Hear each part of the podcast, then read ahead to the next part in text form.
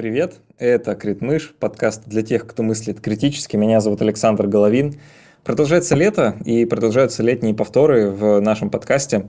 И сегодня мы будем вспоминать эпизод с Андреем Аксеновым из подкаста «Закат империи» про гражданскую войну в России. Этот выпуск, можно сказать, продолжение нашего разговора про 1917 год, который мы записывали чуть ранее. В нем мы пытаемся разобраться, что же такое случилось кто с кем воевал, кто такие красные, кто такие белые, и кто из них хорошие, а кто из них плохие. Потому что, как это ни странно, но выйдя со школы, я так и не узнал всех необходимых важных фактов об этом времени, и всю жизнь жил и думал, что это не важно. И только когда, знаете, провел несколько бессонных ночей, сидя в Википедии и читая одну статью за другой, и как-то проникся тем временем, а, захотелось разобраться подробнее, что же произошло. И вот с помощью Андрея мы это делаем. Если вы этот эпизод слушали раньше, но не подписаны на наш Patreon, у меня для вас подарок. Ребята, в этом эпизоде, наверное, самый длинный послекаст вообще из всех, что мы записывали. А, по-моему, он идет около 40 минут. То есть мы еще а, после окончания основного выпуска 40 минут отвечали на вопросы патронов, и мы там тоже давали много всего, обсудили, а, и даже немножко песни повспоминали. Вот, тоже будет любопытно. А, надеюсь, что вам понравится. Приятного прослушивания.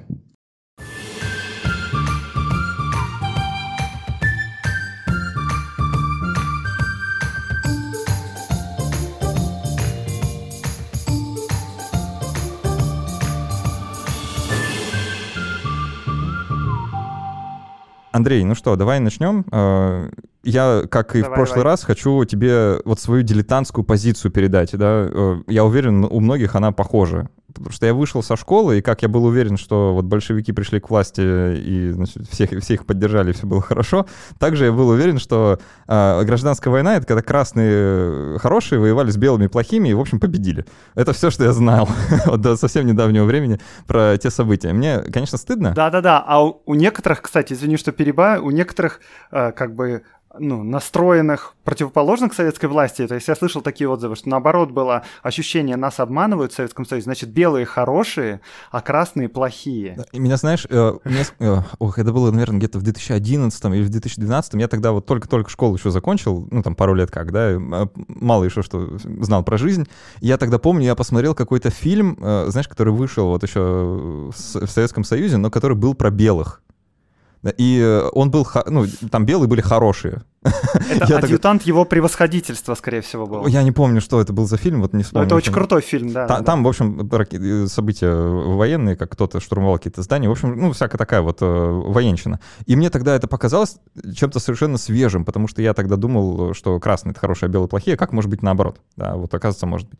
А, давай для начала, да, тогда разберемся, а что, ну вот, в каком состоянии... Кто наши, кто наши, да. Да, да, кто наши-то, за кого, за кого болеть вообще? В каком состоянии э, разные вот стейкхолдеры к этой войне подошли? Кто вообще заинтересованные лица-то? Сложно, конечно, сказать, кто хороший, кто плохой. Все в достаточной степени были плохими и в некоторой степени хорошими. Единственное, наверное, что тут можно так сказать, это типа с кем бы ты себя проассоциировал. Типа вот представьте, если я был тогда, на какой бы стороне я оказался. Удивительно, что в большинстве случаев люди не выбирали стороны и оказывались на стороне красных или белых, как бы понимая, что вообще-то это не их до конца случайно, сторона. То есть по воле судьбы? Как бы. Да, ну, то, что не тоже даже случайно, а просто противоположная сторона как бы их назначила своими врагами, как бы так получалось а, во многом.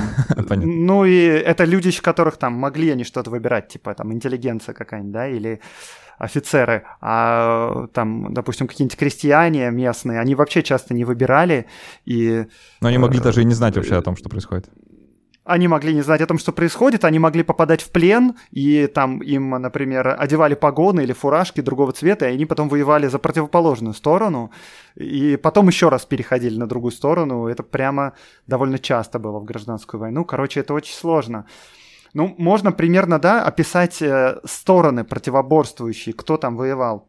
Еще, кстати, важно заметить, перед тем, как описывать стороны, вот красные и белые, ты очень э, грамотно сказал, что гражданские войны, потому что, да, есть действительно некоторые историки, которые рассматривают вот этот конфликт, гражданская война, как не серию нескольких гражданских войн, в которой больше, чем две стороны воевали друг с другом, Э, ну да, но обычно это красные и белые. И красные, то есть большевики, да, если точнее сказать. Про них проще, можно сказать, потому что они более консолидированы. То есть это э, как бы люди, э, во главе которых стоял Ленин и новое э, правительство, Совет народных комиссаров. Вожди основные были тогда это Ленин и Троцкий. Троцкий был тогда э, народным комиссаром э, военным и, соответственно, он был тоже одним из вождей революции и важным. И, собственно, вот гражданскую войну в большей степени, может быть, даже вел он, э, как военный народный комиссар. Н- да. Нам уже нужно про каждого всплывающего персонажа говорить, позже его расстреляет Сталин или еще рано? Я не помню, с Троцким произошло. Не знаю, но, наверное, все об этом знают. Вот. Но они более-менее консолидированы. У них довольно точная позиция политическая и задачи, которые они хотят решать. Значит, они захватили власть, и в целом так получилось, что все их политические противники, кто, кто у них и был, они все стали их врагами на стороне гражданской войны, и, в общем, их можно назвать белые. А себе, соответственно, Э, большевики взяли наименование «красные», что было не совсем верно, потому что если э, взять каких-нибудь эсеров или меньшевиков, э, то есть тоже социал-демократов, как и большевики, другое крыло этой социал-демократической партии, собственно, они тоже красные, они себя называли красными, они ходили под красными флагами, они были социалистами, вот, и это был классный такой политический ход со стороны большевиков присвоить себе революцию и присвоить себе красный цвет. И все, кто воюет против них, автоматически становились контрреволюционерами. То есть как бы э, мы революционеры, а против нас те, кто хотят перевернуть историю и вернуть то, что было до революции. То есть кого вернуть? Царя, очевидно. И получалось так, что вроде как большевики красные воюют против царских офицеров, черной сотни, белогвардейцев, корниловских полков, хотя на самом деле с противоположной стороны э, были вовсе не сторонники царской власти и не монархии. Да, чуть-чуть еще подробнее про большевиков. Какие цели они ставили себе в войне, вообще почему получилась война. Если говорить э, как бы на чистоту, э, конечно, гражданская война могла возникнуть по многим причинам, и, возможно, она была бы так или иначе бы все равно, но надо сказать, что большевики прямо говорили о необходимости гражданской войны. И о том, что гражданская война должна быть, это фактически было заложено в их программе. Сейчас вот у меня тут цитата. Это у нас, сейчас, сейчас, 14 год. Это только началась еще Первая мировая война. И Ленин говорит в 14 году, единственно правильный пролетарский лозунг есть превращение современной империалистской войны в гражданскую войну.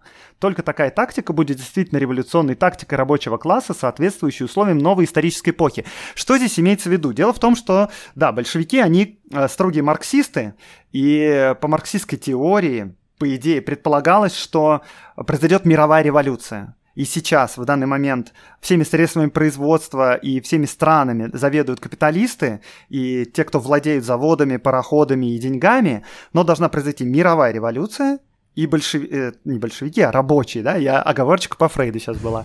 Э, значит, э, рабочие возьмут власть в свои руки, и везде будет однородное социалистическое правительство во всем мире. Исчезнут границы, исчезнут страны, исчезнут капиталисты-эксплуататоры, и все будет находиться в руках рабочих и управляться рабочими. И это произойдет по всему миру, и, скорее всего, это произойдет сначала в промышленно развитых странах, например, в Германии. Но, значит, так получилось, что это произошло сначала в России. Окей, нужно раз- раздувать мировой пожар революции с Россией, раз уж она тут произошла. То есть цель большевиков была не в создании государства советского, не в создании СССР, не там э, в том, в чем получилось, а цель их была произвести мировую революцию в Европе. И предполагалось, что вот эта империалистская война, про которую говорит Ленин, то есть Первая мировая война, где э, страны, разделенные между собой облапошенные рабочие, стреляют друг в друга, надев форму разных противоборствующих стран, они должны повернуть свое оружие на Э, своих хозяев, на офицеров,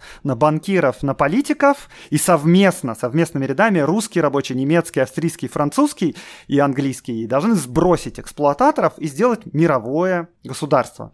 В общем-то, и с этой целью должно произойти гражданская война. И гражданская война должна быть неизбежной, потому что война империалистская, она как бы рабочим не нужна. И, собственно говоря, как только большевики пришли к власти, они начали реализовывать эту задачу, о которой говорили открыто с самого начала. Они, в общем-то, нужно сказать, что именно большевики были э, как бы основными поджигателями этой гражданской войны. И, собственно говоря, у них одна из целей гражданской войны – это зачистка общества и территорий э, и приведение к однородному классовому составу страны. Mm. То есть либо наши враги-капиталисты, либо они станут на, нашими, то есть социалистами, и не будут эксплуататорами больше, либо они не нужны, и с ними надо бороться. То есть довольно однозначная точная позиция. Она была не всем, конечно, понятна. Рабочим, там, разным крестьянам, которые воевали за большевиков, было сложно в это понять. И поэтому по-простому объясняли, что вот мы революционеры и захватили власть у векового гнета, там, отбили ее у царя и его приспешников. Но вот разные недобитки есть, они хотят вернуть это все, и поэтому надо их побороть до конца. Эм, про Ленина, да, и про то, что он хотел, э, чтобы революция, э, чтобы э, мировая империалистическая война переросла в гражданскую, и, значит, это некоторым образом обосновывает, почему в России гражданская война случилась. Мне просто видится, что вот та война э, гражданская, которую он подразумевал вот той цитатой, что ты привел, она несколько отличается от той гражданской войны, которая в итоге получилась. Потому что... Конечно. Э, ну, э, да, та безусловно. гражданская война подразумевает, что, значит, это рабочие против какого-то пролетариата, о, в смысле, пролетариат против буржуев, э, против капиталистов, да. против э, угнетателей, борется совместно, чтобы, значит, эти оковы гнета сбросить. А то, что мы увидели, в итоге оно, вот как в, твоей, в твоей оговорке по Фрейду, да, оно как раз направлено на то, чтобы большевики-то больше власти получили, а про рабочих, в общем-то, э, речь особо-то ну, да. не шла. Большевики, конечно, в результате получили власть сами в свои руки, но и надо сказать, что на стороне белых воевало множество крестьян и множество рабочих, э, там, э, допустим, зажиточные рабочие из какого-нибудь Ижевска, которые, в общем-то, прекрасно жили и никакого желания не проявляли э, установить советскую власть и потерять, собственно, свои доходы, и они довольно твердо защищали белых до самого конца. То есть это, конечно, идеология и политика немножко отличались от реальности. Но, в общем, большевики славились тем, что они э, как бы не Говорили политику одно, в соответствии другое. к реальности делали, а реальность приспосабливали под свои политические цели. Понятно. Так, продолжаем а... про расстановку сил, да, теперь про белых. Теперь белые. Кто такие белые? Белые фактически получились это все, кто политические противники большевиков. Большевики в целом, они, наверное, желали бы какого-то более, может быть, однородного социалистического правительства. Они иногда об этом заикались, что в целом их союзники, тоже леваки, там, например, эсеры, да, или меньшевики, в целом их, им можно дать какую-то часть власти, может быть, их сделать частью Совета народных комиссаров, в общем-то, но они не особенно, да, к этому стремились сильно уж, потому что если уж они хотели бы, может быть, это как-то можно было бы сделать. Но в результате они полностью взяли власть в свои руки, и автоматически получилось так, что все те, кто против э, того, что большевики взяли власть, они оказывались их сначала политическими противниками, но в результате все социалисты, которые были, и меньшевики, и эсеры, и разного рода там другие какие-то партии социалистические, они все сказали, что, ну, ребята, большевики, вы устраиваете беспредел. Ладно, вы захватили власть, окей, но вот мы собрали учредительное собрание, прошли выборы, э, всеобщие по всей стране, они там в концу 1917 года на большей части страны прошли, собралось учредительное собрание в январе, это как бы легитимный орган, который мы избрали всей страной, он честно избран. И э, там однозначный результат. У большевиков примерно там 23% поддержки среди общего населения. Кто-то шутит, и что вот... Э, первые и последние честные выборы в истории России, да, можно сказать. Да, да, ну я, может, с этим соглашусь, потому что, наверное, по степени прозрачности, чистоты, честности выборов, э, наверное, с тех пор у нас не было выборов. Там 90-е, я бы сказал, грязноваты даже по сравнению с учредительным собранием. Вот, и, короче, они реально показывают, что поддержка у большевиков не абсолютная, не большинство. И типа, ребята, ну давайте по-честному, у вас 23%, давайте заседать, там, не знаю, делать коалиции, какое-то правительство делать. Но большевики, они не хотят как бы по-честному, они хотят выиграть, и они силой удерживают власть. И постепенно получается так, что если мы не хотим э, диктатуры большевиков над страной, над нашей Россией, то надо бороться с ними политическими методами для начала, террором. ССРы опять, как э, профессионалы в терроризме, принялись там э, террор не, некий осуществлять политический. Тогда это было модно, И... в отличие от сейчас. Да, тогда вот это да. почти прославлялось. Но... Даже в общем-то говоря, уже с зимы 17 года все более-менее начали бежать на юг, и там начали консолидироваться силы. В первую очередь это все возникало вокруг бывшего главы генштаба Алексеева, такая так называемая Алексеевская организация. Туда прибегали в первую очередь офицеры и разные политические деятели оппозиционные, и а, как бы она сама по себе становилась такой более правой как бы силой, более такой национал-либералы там в большей степени собирались, но все это в, в основном аккумулировалось вокруг офицерства. А, ну и остальные политические противники там бежали на Волгу, эсеры бежали на Волгу, кто-то бежал в Сибирь, кто-то бежал в Финляндию, кто-то бежал в Прибалтику, в Украину, в Киев. И все чуть-чуть как бы консолидировалось с собой, но в целом э, все белые попытались организовать единый фронт. Типа, если мы все объединимся, мы победим большевиков. И получилось так, что у белых, в общем-то, довольно аморфная и сложная политическая программа, а точнее ее не было. Политическая программа, если большевиков ясна, и мы ее описали сейчас, установление э, социализма и в итоге коммунизма по всей планете, то тут как бы политическая программа такая – надо победить большевиков, которые нечестно захватили власть и удерживают ее силой, провести выборы еще раз в учредительное собрание или собрать учредительное собрание, которое мы уже выбрали. И вот что учредительное собрание решит, то и сделаем. Если оно там решит царя вернуть, то значит царю вернуть. Если решить отобрать землю у крестьян и вернуть ее помещикам, ну, значит, так и будет. Ну, вряд ли так было бы, да, учительное собрание этого не хотело. Но в целом, когда у Колчака спрашивали какие-нибудь эстонцы, как Колчак относится к независимости Эстонии, Колчак на это говорил, ну, надо подождать учредительного собрания. И вот что оно решит, так и будет. А потом эстонцы, например, идут к Ленину и говорят, что Ленин думает насчет независимости Эстонии. И Ленин такой говорит, отлично, независимость Эстонии это прекрасно, каждая нация имеет право на самоопределение. Ну и ясно в результате, кого поддерживают эстонцы в этой всей лабуде. Э, ну и также со многими-многими странами. Вот. И политическая программа белых аморфна, просто потому что если кто-то начнет какую-то определенную политическую программу продвигать, то остальные союзники от него отпачкуются и начнется внутренняя политическая борьба. Этого никто вроде как не хочет, но результат получился таким, что э, крестьяне не понимали, зачем им завоевать за белых. Они не очень понимали, что белые хотят. А с другой стороны, большевики им однозначно говорили, видите ли, как бы белые, они не пойми, что говорят, это что-то мутное, доверять им нельзя, но мы вам скажем, что они хотят. Они хотят царя посадить и землю у вас отобрать и вернуть ее помещикам. И крестьяне такие, а, так вот в чем дело-то. Вот, ну, короче, большевики активно этим пользовались. Мне видится так вот, представляется, издалека уже, да, что э, у белых и не могло быть никакой политической программы, вот в силу вот того, как у них все устроено и того, откуда это движение вообще пошло, да, но но э, эта война, которую они вели, для них это война на выживание, по сути. Правильно? То есть они борются за само существование. Ну, в результате, наверное, вышло, выходило так, что это была война на выживание с обеих сторон. Угу. Потому что в тот момент, когда уже и красные перешли к террору, и к белые перешли к террору, стало понятно, что противоположная сторона просто не выживет. И, но тут еще нужно добавить, что в целом силы, которые воевали друг с другом, вот эти белые, красные, зеленые, казачьи отряды, там, поляки в том числе, а, они вообще были немногочисленные.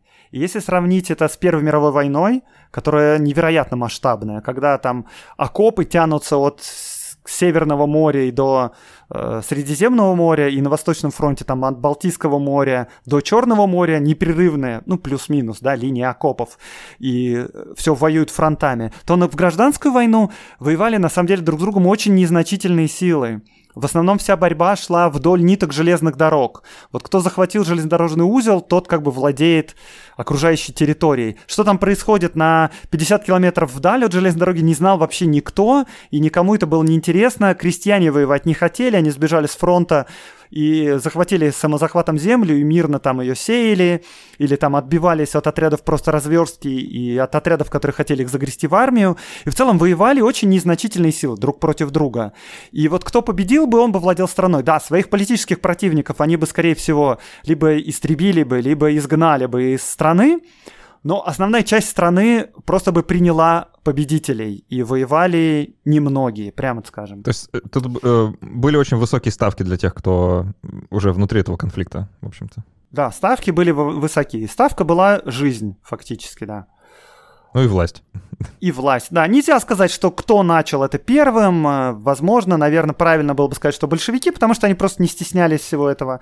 Ну, я имею в виду, что к террору они начали с красного террора. Но, в общем-то, белых тут тоже обелять нечего, потому что белые тоже занимались террором только в путь, и в том числе они занимались террором совершенно неожиданным. То есть они, например, уничтожали не только своих политических противников, а, например, просто евреев. Потому что вроде как евреи, они... Вроде как среди большевиков много евреев, поэтому если мы на Украине, если мы в Украине захватываем какое-нибудь местечко еврейское, то надо всех евреев тоже тут порезать, а то они все латентные большевики красные. А у кого лучший старт? Вот если, не знаю, если превратить это, знаешь, в какую-то стратегию и сценарий, да, вот такой боевой. А у кого больше ресурсов, больше людей, больше оружия? У кого изначально выигрышная позиция?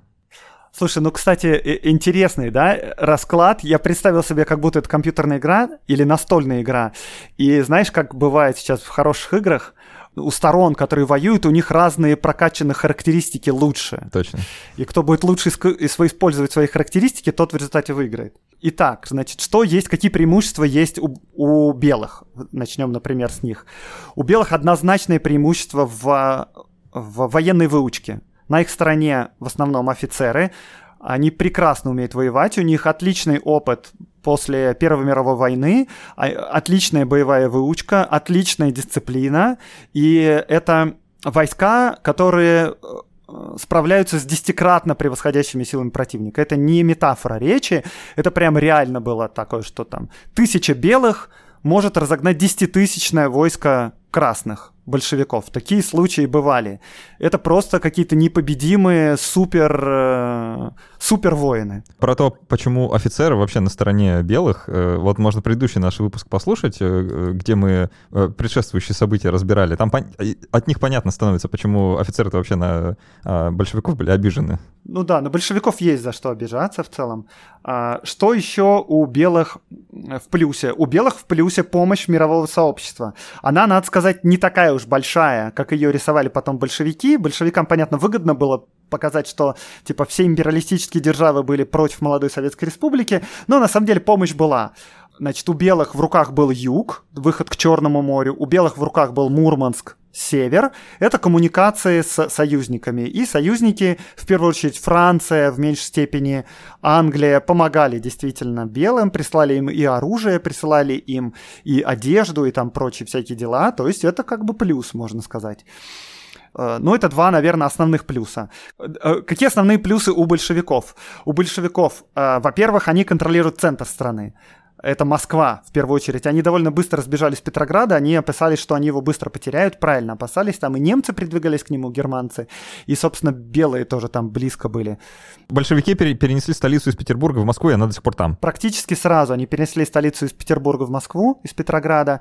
Да, э, Москва — это в первую очередь железнодорожный узел. И это означает, что большевики могли очень мобильно, э, обладали мобильностью. Они, например, могли на Урале быстренько разделаться с Колчаком, погрузить свои войска на поезда, поезда, переслать их через Москву на Южный фронт и воевать против Врангеля.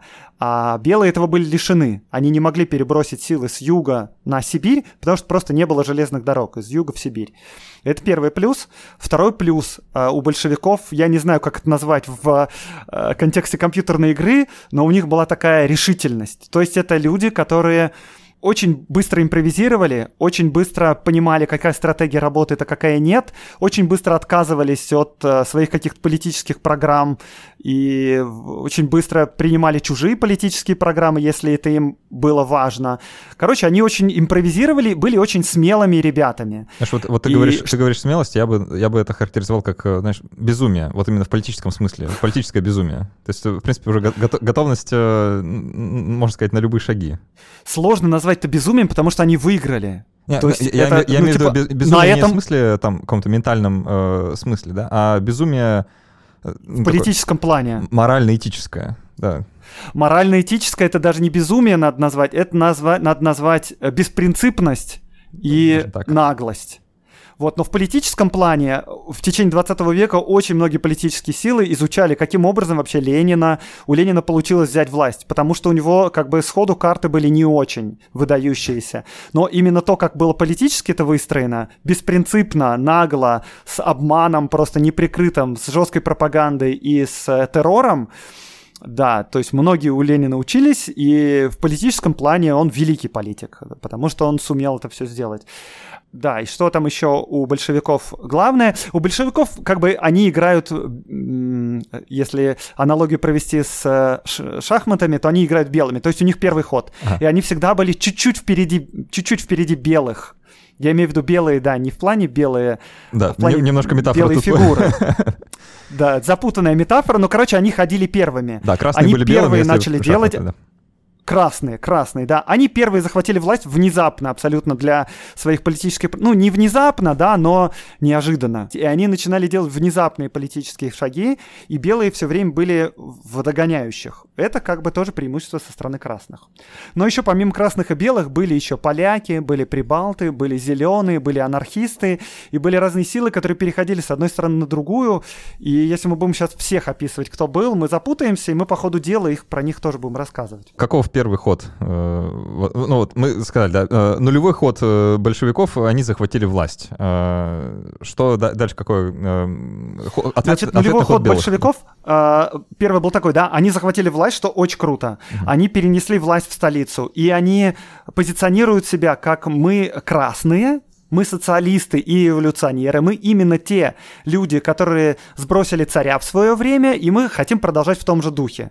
Как бы политически это очень круто. Они перевели власть в Россию, они организовали Красную армию, Красную гвардию сразу же, и задача Красной армии и Красной гвардии бороться с политическими противниками. А, Андрей, прости, прости просто хочу подчеркнуть, да, про Красную армию. А, это вот а, армия в том смысле, что это армия, которая подчиняется партии.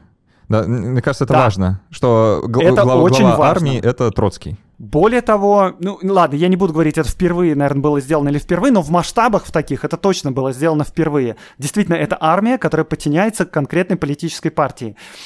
И э, задача этой армии была борьба с политическими врагами и гражданская война, и подавление, собственно говоря, э, инакомыслия. И одновременно была создана Всероссийская чрезвычайная комиссия ВЧК, или просто ЧК сначала, который Феликс занимался тоже борьбой с, с, с полити... Дзержинский, да, во главе который стал, э, который занимался политической э, борьбой с политическими врагами и террором, то есть арестами, расстрелами и э, взятием в заложники. Красная гвардия предполагалось сначала ее сделать политически верной, то есть она набиралась из политически подкованных сторонников большевиков, из рабочих, из крестьян, из матросов и солдатов, которые полностью понимают, кто такие большевики, и готовы бороться до конца с врагами. Оказалось, что их очень мало, этих чуваков. И на стороне белых оказалось гораздо больше народу, потому что там были множество офицеров, которые бежали с, из армии, бежали с фронта. Дальше происходит, э, ну, вообще первые, наверное, полгода это какая-то невразумительная толкотня, никто не понимает, что происходит и что э, происходит в стране. Во многих государ... во многих городах по стране власть переходит как бы к большевикам вроде как. Везде все более-менее признают власть Совнаркома и Ленина, но это как происходит как? Это просто вот в этих советах, где вверх взяли большевики и изгнали своих политических противников, они себя как бы поставили во главе этого города и признали власть Ленина. И вроде как вся страна сама стала красной. Вот. Но потихонечку на юге и в Сибири, и в Поволжье начинают консолидироваться политические противники большевиков, начинают собирать свои войска, вооруженные силы и свергать эти советы. И это начинается прям белая волна. И свержение советов происходит повсеместно вообще по всей стране. Это происходит по Волжье, это происходит в Сибири, это происходит на севере в Мурманске, это происходит по Украине, на Западной Белоруссии. И все эти войска белые начинают как бы связываться между собой и начинать как бы какую-то коммуникацию, чтобы вместе бороться против красных. А, что важное еще происходит в этот момент? Важно, мы в прошлый раз об этом разговаривали, по-моему, или не успели поговорить, про Брестский мир – мы частично упоминали, что большевики э, спешили заключить мирный договор с Германией и выйти из Первой мировой войны, и вот Брестский мир, собственно, это тот э, договор, который не подписали. Ну да, а, одним из важных последствий Брестского мира было то, что германцы заставили фактически на своих условиях подписать этот мир, и одним из этих условий стало то, что большевики признали независимость Украины – и в Украине пришла власти сначала Верховная Рада, но немцы, германцы, то есть, довольно быстро поставили под контроль свой Украину. Они поставили там ну, как бы не марионеточное правительство, ну, можно назвать его, да, грубо говоря, лояльное, марионеточное лояльное правительство. Правительство, правительство лояльное правительство Гетмана Скоропадского. Им это было прям очень выгодно, потому что э, германцы истощены были Первой мировой войной. У них была в 16-17 году голодная зима, когда просто не было еды. И захват Украины, которая чернозем и в которой пшеница сеет, сеется. Э, это вообще супер-супер подарок, и на этой еде, в общем-то, еще целый год э, Германия воевала. То есть это было круто. Но для большевиков это означает то, что они потеряли территорию э, обширную, украинскую.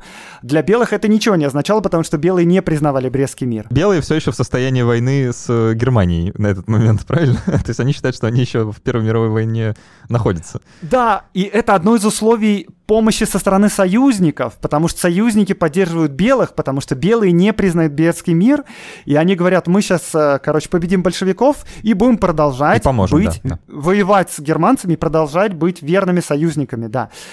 Но на самом деле большевики -то тоже не признавали этот мир, и они, значит, они его заключили, конечно, но они э, как бы э, пытались сделать так, что вот, конечно, Украина-то она независимая, да, но мы же не можем повлиять на местных Э, социалистов и красных внутри Украины. А вот что будет, если они поднимут там восстание вооруженные и захватят власть? Мы к этому не имеем отношения, мы суверенное государство, но в суверенной Украине тоже произошла революция, там неожиданно тоже пришли большевики к власти, и вот там установилось большевистское правительство в этой независимой Беларуси, и оно захотело стать как бы частью Советского Союза. Мы не против такого расклада. Да, но всем понятно, что на самом деле происходит. На самом деле, конечно, э, это все неразрывно связано, и одни и те же люди часто, которые поднимают восстание в Украине, в Криворожской республике, в Харьковской республике и в, там, в России. И, ну, это все, скажем, похоже очень на 2014 год, но не будем увлекаться аналогиями. Да, но примерно мы провели параллель сложно, сложно описывать все возможные стороны, которые там есть, э, потому что мы можем целый подкаст этому посвятить, выпуск. Oh, no. Еще один важную деталь я скажу перед тем, как попробовать перейти к хронологии событий. Эта деталь показывает э, действительно малочисленные э, группы людей, которые воевали друг с другом. В самом начале войны произошло такое событие, как восстание Чехословацкого корпуса. Что это за ребята, Чехословакии? Это бывшие пленные австро венгерских вооруженных сил, которым русское российское правительство предложило воевать на стороне Антанты, потому что после победы Антанты Чехословакии будет э, дана независимость. И чехословаки, которые хотят независимости своей родины, они сражаются на стороне Антанты. Э, в общем, они хорошо сражались, все такое, но когда произошел Брестский мир и, соответственно, революция, они оказались не у дел. Они непонятно, что делают. Эти бывшие пленные, а на самом деле это корпус чехословацкий. По договоренности с французами через некоторое время чехословаки вышли из подчинения русской армии, которая вроде как не существует, и перешли в подчинение французской армии. И большевики, скрипя сердце, должны были с этим согласиться. Затем а, этих чехословаки, они не могут воевать уже на Восточном фронте, что очевидно, они должны воевать на Западном. И, но так просто они не могут пройти да, через Европу. И они начинают движение в сторону Владивостока, чтобы погрузиться там на корабли, переплыть через Тихий океан в США, переправиться на восточный, подождите, на восточный берег США, все правильно, погрузиться в Нью-Йорк и опять на корабли, приплыть во Францию и воевать там за свободу своей родины. То есть идея была так в том, вот. чтобы обогнуть мир и прийти в Германию с другого конца, как бы, да? Вот, э, да, совершенно верно, да. И, значит, как только об этом э, узнали германцы, они потребовали от советского правительства что-то с этим делать, потому что с точки зрения Германии это не круто. И так как германцы могли в это время давить сильно на большевиков, э, в том числе вооруженной силой, большевики запретили двигаться чехословакам в сторону Владивостока. До этого в Чехословакии сказали, вы знаете, мы тут, значит, в эту вашу кашу русскую в России ввязываться не хотим. Кто тут красный, кто белый, кто монархист, кто не монархист, мы просто, мы не хотим в это влезать, реально. Мы соблюдаем нейтралитет, просто мы хотим погрузиться на корабли во Владивостоке и отсюда уплыть. Знаешь, мне кажется, общее состояние вообще всех, кто вот не заинтересован в происходящем, в принципе. Да, да, да. Но что происходит дальше? Германцы требуют от большевиков прекратить продвижение чехословаков в сторону Владивостока, подконтрольные большевикам разные еще советы в разных там городах типа Омска, Новосибирска, Иркутска и, возможно, даже самого Владивостока, я не помню. Они, значит, приходят на вокзал и останавливают все поезда, которые двигаются с чехословаками. И тут чехословаки поднимают, ну, как бы это не восстание, а просто и даже не бунт, потому что никаких вооруженных действий не было. Они просто захватывают всю власть на всех территориях, на которых они находились. И оказалось так, что небольшой, в общем-то, корпус чехословаков. Это один из корпусов, который воевал на стороне русской армии. Это даже не армия, это корпус. Захватывает власть по всей Транссибирской магистрали, начиная от Уфы и заканчивая Владивостоком.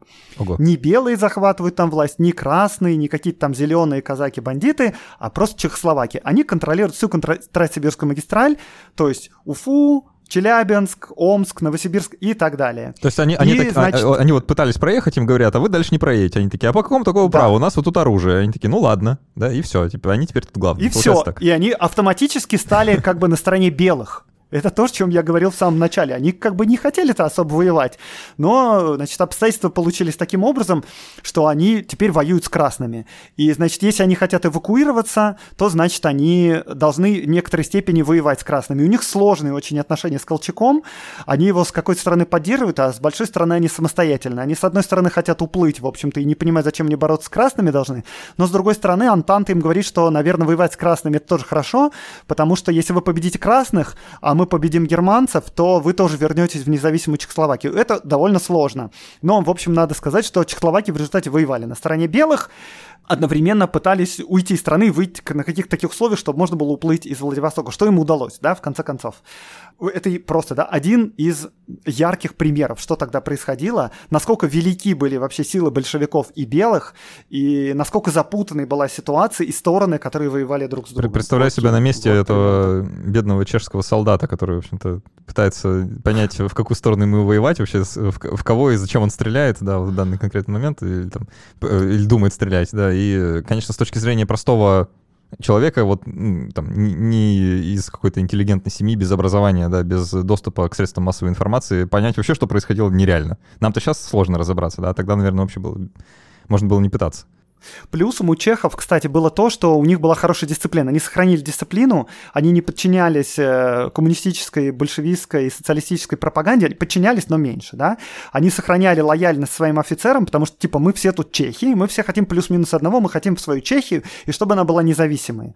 Вот. И поэтому они сохраняли боеспособность. И в тот момент, когда белые пытались собрать свои силы, и большевики собрать и под контроль поставить свои силы, они оказались действительно серьезной вооруженной силой, сохранявшей дисциплину. Но, кстати говоря, среди чехов тогда и чехословацкого корпуса был такой человек Ярослав Гашек, в будущем известный писатель, который в какой-то момент Uh, ну, не знаю, нельзя сказать, поддался большевистской пропаганде, но он, в общем, стал на сторону красных, и в результате после гражданской войны он вернулся все-таки в Чехию, написал свою знаменитую книгу про бравого солдата Швейка, в общем, если почитать внимательно, то можно увидеть, что там, конечно, Швейк занимает такие позиции э, пробольшевистские, ну или красные, по крайней мере. Да, это сложно, это все очень сложно. Многократно уже всплывали вот эти фамилии э, всех, э, там, можно сказать, героев, наверное, Белой армии, да, вот там э, Корнилова, э, Врангеля, забыл часто фамилию называл, сам Колчака, Колчака да. А... А, кто еще там у них был интересно. Ну, в общем, много вот таких вот э, офицеров, да, высокого ранга, кто, значит, брал на себя командование и что-то делал. А, со стороны красных я вот что-то не знаю имен. Кроме лидеров большевистской партии, да, там, которые участвовали в массовых репрессиях и там руководили в целом процессом. Ну, да, в общем-то, в этом есть правда. Сложно сказать, почему так вышло. Наверное, потому что, ну, как бы у большевиков был Ленин и Троцкий, конечно, которые известные фигуры, и в целом большевики занимали более-менее э, ну, как бы единую территорию. Было понятно, что вот в центре Москва, там сидит Ленин, и он руководит Один центр силы, советским да. государством, да. Тогда как вот на юге у нас есть сначала Деникин, потом Врангель, и он главнокомандующий, да, вооруженными силами Ю- Юга России. На востоке, там в Сибири Колчак, на севере Юденич, там в Украине, скажем, вообще Петлюра, да, какой-нибудь или Гетман Скоропадский. И, ну да, возможно из-за этого. А может быть еще по причине того, что Красная Армия это как бы, она подчиняется партии, а партия, она может быть безлична. А может быть это еще связано с тем, что многие герои гражданской войны впоследствии были репрессированы и вычеркнуты из истории. Но там О, были всякие люди, конечно, которые руководили э, разными армиями, а потом вдруг выяснялось там, да, Тухачевский, герой гражданской войны, но он э, был репрессирован. Но, например, есть герой гражданской войны, чье имя всем известно, это Чапаев. О, да, и... точно. Точно. Чапаев, да. Но Чапаев известен, потому что он, э, как бы, ему посчастливилось погибнуть во время гражданской войны, его не репрессировали. И поэтому, конечно, он может быть незапятнанным героем, и можно про него снимать фильмы, кино, и будет понятно, что не надо будет его вычеркивать из большой советской энциклопедии, потому что он как бы уже все сделал, что мог, и может быть... По поэтому его имя нам так хорошо известно, потому что он умер. Да, да, это важный поинт, да, это важно. Э, давай, э, можно, э, наверное, вот в режиме fast forward, да, уже не останавливаясь детально, ну вот просто основные вехи. Есть вооруженные силы Юга России, как ты сказал, да, под предводительством да. вот некоторых белых генералов. Они там возились, возились, перезахватывали что-то там, города брали территории под контроль, брали железные дороги под, под контроль, где могли взять, а потом взяли и пошли на Москву, да, то есть вот такой прыжок сделали, да? Да, да. Был и прям чуть-чуть не дошли, угу. чуть-чуть не дошли. Я попробую, да, ну, в общем, для всех слушателей, которые нас сейчас слушают, а, надеюсь, вы понимаете, что мы будем прям очень много чего упускать, а, потому что невозможно вообще все это описать с достаточной подробностью, потому что можно там про какой-нибудь отдельный ледяной поход сделать отдельный выпуск, и мы не все расскажем. Можно целый подкаст, Поэтому кажется, неизбежно мы что-то забудем даже про важных героев, тут э, без всяких сомнений. Но что нужно сказать, да? В самом начале белые э, начали собираться, это прямо небольшие отряды белых офицеров на юге России, и они сначала под предводительством Корнилова, а затем Корнилов погиб и Э, ну, в результате через некоторое время, да, во главе вооруженных сил Юга России стал Деникин, и у них на их э, счету несколько просто совершенно безумных и великих побед, когда они буквально сотнями человек э, в там, зимой 17 года, да, например, или весной, или еще каких-то, в каких-то случаях делали огромные марш-броски из одного места в другое, спасали свои тающие силы от просто огромных армий большевиков, которые большевики очень быстро сумели собрать и бросить на юг против казачества этих самых сил, и прямо э, э, преодолевая стократные силы противника – там захватывают Екатеринодар, Краснодар, захватывают Ростов, захватывают какие-то тоже места на юге России, и там совершенно героические походы каких-нибудь дроздовцев, которые после того, как э, фронт распался, и они из позиций своих в Молдове с пушками, значит, в полном обмундировании, со знаменем и с военным оркестром идут через весь юг Украины, э, просто наматывая на колеса украинские силы, которые там пытались как-то возникнуть, повстанческие и прочих там э, анархистов приходят в Ростов с развернутыми флагами, все одетые с иголочки, с духовым оркестром. И такие говорят, где тут вооруженные силы Юга России? Мы, типа, пришли, будем за вас. И с броневиком еще. То есть это супер неубиваемые киборги просто какие-то.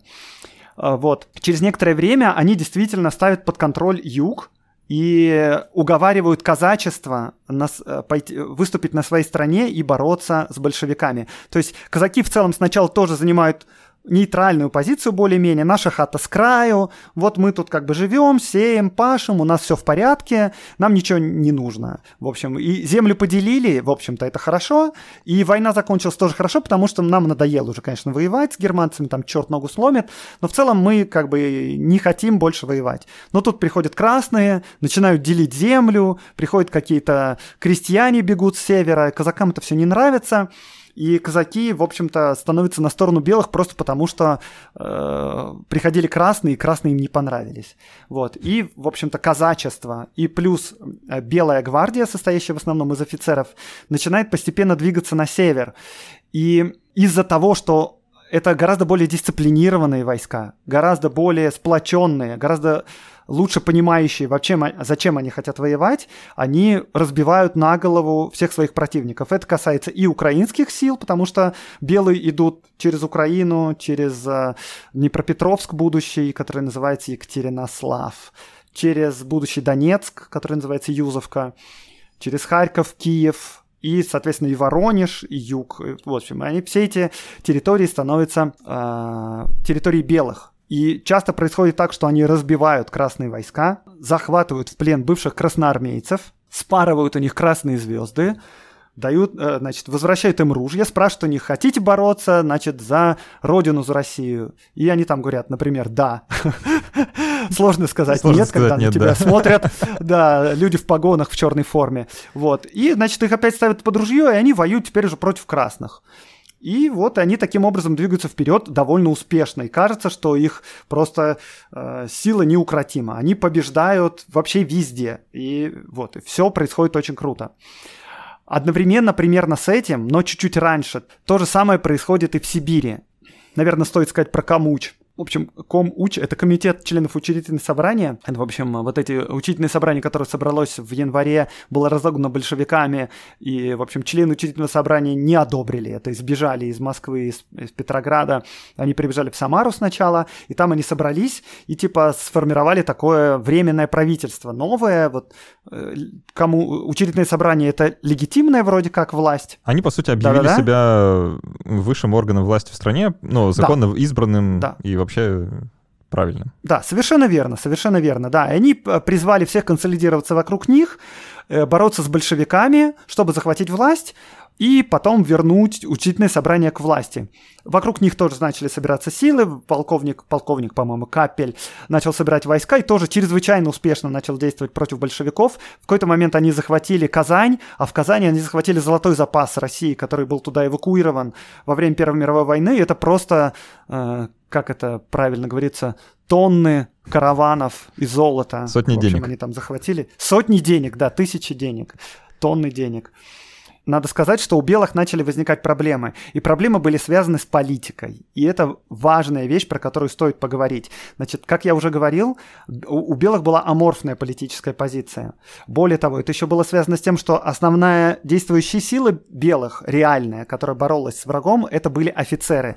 Офицеры русской армии, они традиционно были сильно аполитичны.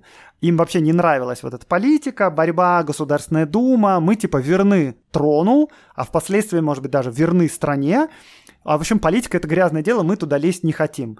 И общая позиция, вот, например, там, генерала Деникина — была политически аморфной, и вокруг них начали разного рода политические авантюристы собираться.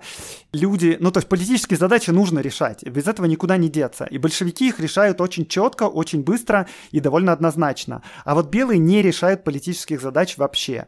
И вот этот Камучи, он вроде как предполагается, что он должен решать политические задачи.